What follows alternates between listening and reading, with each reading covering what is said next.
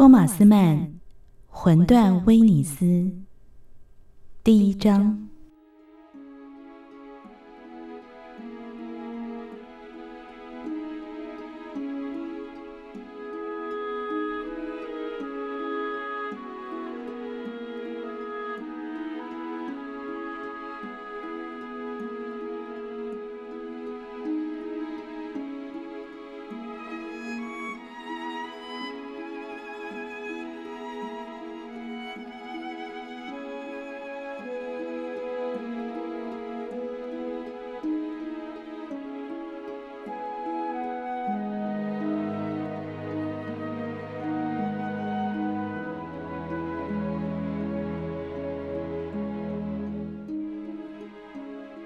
古斯塔夫·阿申巴赫在五十岁生日之后的正式姓氏是冯·阿申巴赫。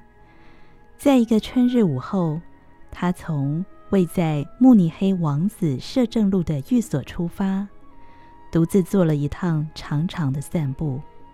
那是一九那一年，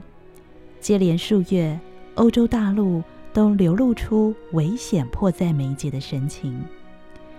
上午那几个钟头的工作既困难又伤神，眼前正需要意志力的高度细心、审慎、深入与精准。受到此一工作的过度刺激，在午餐时间过后，这位作家仍然无法制止内心那具生产中的驱动装置继续运作。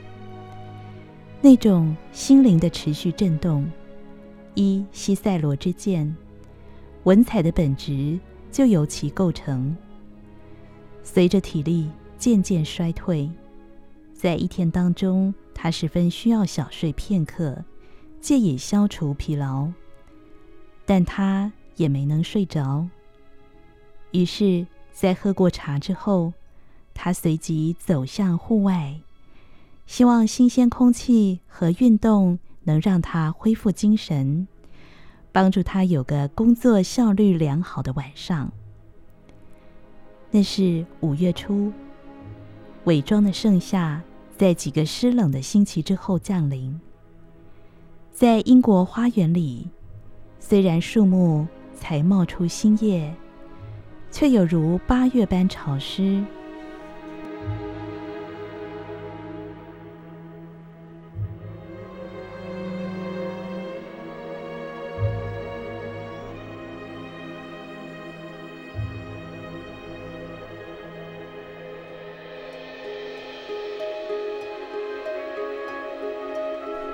临近市区的那一边，满是车辆和散步的人。一条近似一条的小径带领他去到奥麦斯特啤酒屋。在那里，阿申巴赫眺望了一会儿那座热闹的庭园餐厅。旁边停了好几辆马车，有出租车，也有气派的私家车。随着太阳渐渐西沉，他从那儿踏上归途，穿过公园外宽阔的田野，因为他觉得累了。再加上佛林镇上方眼看要下起暴雨，他便在北墓园旁边等待电车。电车将以直线行驶，把他带回城里。电车停靠站和周围凑巧都空无一人，路上也不见车辆。不管是有铺石路面的温格尔路，还是佛林大道，温格尔路上的电车轨道寂寞的闪闪发亮，朝着施瓦宾区延伸。在石匠工房的围篱后面，待售的墓碑、十字架和纪念碑构成了另一座无人安息的墓地，没有丝毫动静。对面葬礼追思堂那座拜占庭式的建筑默默地耸立在日暮的余晖中，正面装饰着希腊式的十字架和风格严谨、淡淡着色的图画。此外还有排列对称的铭文，以金色的字母写成，是些被挑选出来延及来生的话语，像是他们进入神的家，或是永恒之光照亮了他们。有几分钟的时间，这个等车之人从中得到一种严肃的消遣。读出这些常见的句子，让他的心智之眼沉浸于从中流露出的神秘主义。等他自白日梦中回神过来，他发现在门廊上有个男子，就在那两只守卫着露天台阶的怪兽上方，圣经启示录里的怪兽。那男子不寻常的外表把他的思绪带至完全不同的方向。不知道那男子是从大厅内部穿过那扇青铜大门走出来的，还是突然从外面走到了门廊上。阿山巴赫倾向于第一种假设，但并未费心去想这个问题。那男子身材中等，瘦削，没有蓄胡，有个显眼的塌鼻子，一头红发，也有红发的人那种长着雀斑的乳白肌肤。很显然的，他并非巴伐利亚人，至少他头上那顶帽檐宽而平的草帽让他看起来像个外国人，像是来自远方。但他双肩上却背着当地常见的背包，穿着一件细腰带的淡黄色上衣，看来是出泥料子。他把左下臂撑在腰间，上面搭着一件灰色雨衣，右手拿着一根手杖，末端包着铁皮。他把手杖斜撑在地上，双脚交叉，臀部倚着杖柄。他的头抬得很高，瘦削的脖子从宽松的运动衫里伸出来，明显露出喉结。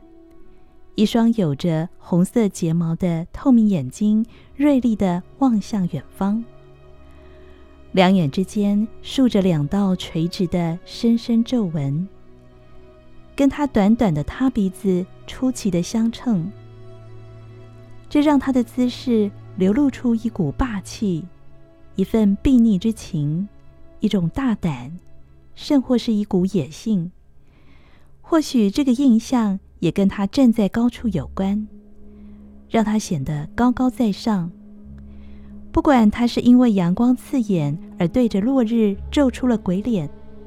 还是相貌上原本的扭曲，他的嘴唇显得太短，完全遮不住牙齿，使得牙齿直到牙龈处都露在外面，又白又长，从双唇间露出来。阿申巴赫半是不经心，半是好奇地打量那个陌生人，也许是少了一点顾忌，因为他突然发现对方回应了他的目光，而且是如此咄咄逼人地直视他的眼睛，显然打定主意要不计一切强迫他把目光移开。阿申巴赫感到尴尬，把头转开，沿着围篱走了起来，同时决定不要再去注意对方。下一分钟，他也就把那人给忘了。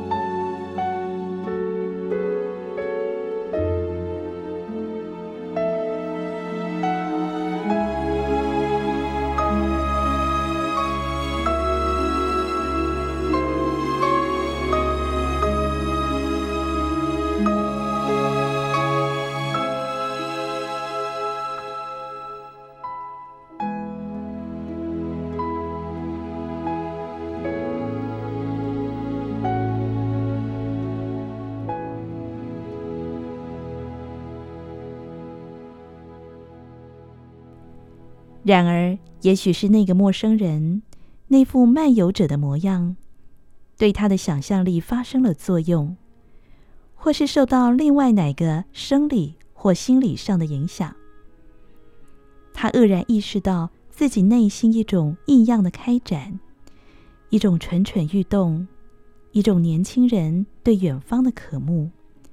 一种如此活泼，如此新鲜，却是早已戒除而荒废了的感觉，使得他把双手放在背后，注视着地面，愣愣地站住不动，仔细就此一感受的本质与目的。那是旅行的欲望，如此而已。但确实是骤然发作，强烈到成了热情，甚至成了幻觉。他的渴望变得具有势力，他的想象力从工作那几个小时以来尚未歇息，突然努力创造出大千世界所有奇观异景的一个例子。他看见了，看见一片风景，一片热带沼泽，在云雾厚重的天空下，潮湿、茂盛、神秘，一片由岛屿、沼泽和流着泥沙的水道所构成的原始荒野。他看见毛茸茸的棕榈茎干，或近或远地冒出来，在繁茂的蕨类之间，在遍地都是丰美蔓生、开着奇花异卉的植物的土地上。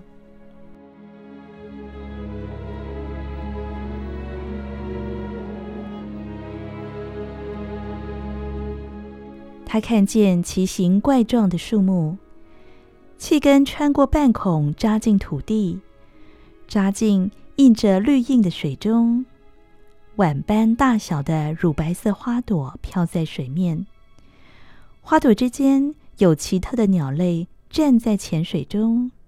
耸着肩膀，鸟喙形状怪异，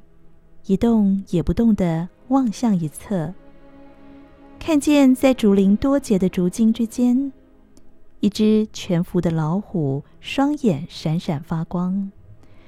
他感觉到他的心由于震惊和迷样的渴望而怦然跳动。然后那个幻觉消失了。阿申巴赫摇摇头，继续沿着墓地石匠工坊的围篱散步。他把旅行视为偶尔必须违反理智和意愿而采行的一种健康措施，至少在经济上有能力尽情享受世界交通的便利之后是如此。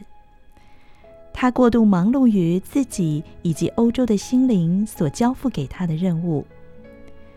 过度承受创作的重责大任，过于厌恶消遣，无法成为花花世界的爱好者。他完全满足于人人皆可从地球表面看到的东西，无需远离自己的生活圈，从不曾有过离开欧洲的念头。况且，自从他的生命逐渐迈向黄昏，自从他无法再把艺术家置业未尽的念头视为无稽，担心在他完成毕生置业之前，时间就将用尽。在这之后，他的生活几乎完全局限于这个已成为他故乡的美丽城市，还有他在山间建造的僻静乡居，那是他度过多雨夏季的地方。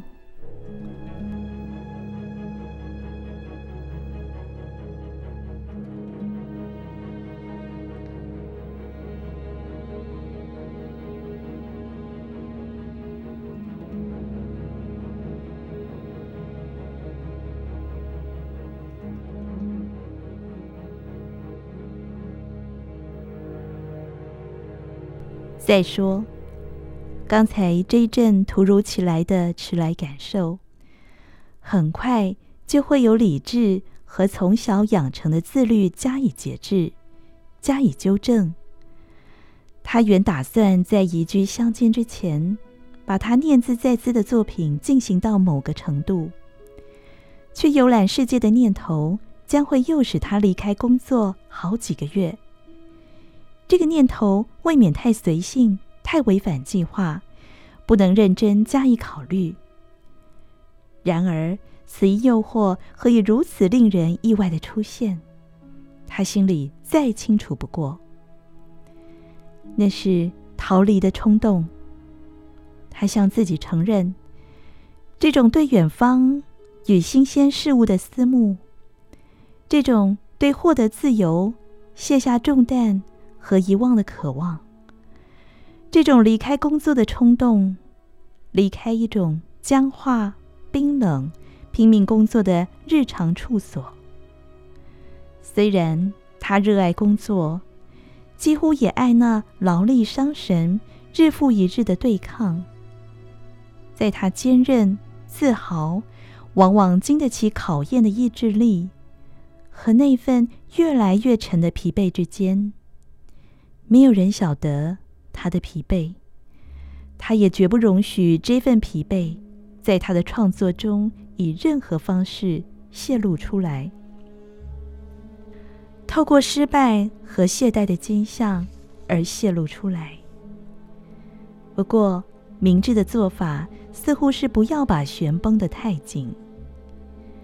不要固执地扼杀如此猛然出现的需求。他想起他的工作，想起他今天不得不停笔之处，一如昨天，那个部分似乎就是不愿意顺从，不管是耐心的修饰，还是快速的奇袭都没有用。他重新审视这个部分，尝试突破内层障碍，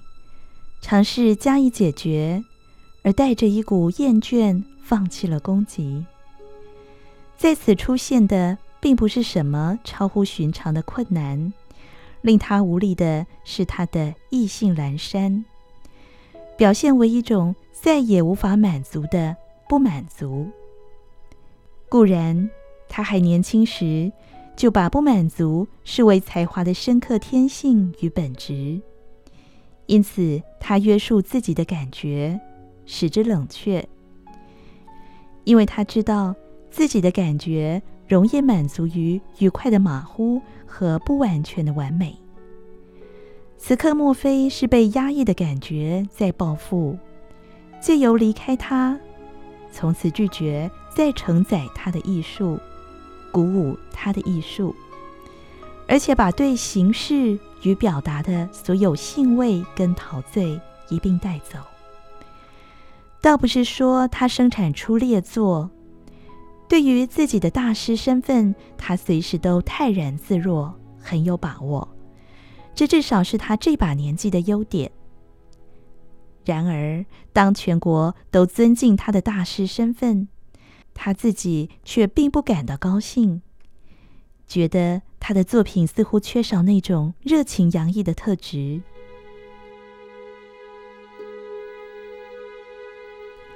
这种特质是喜悦的产物，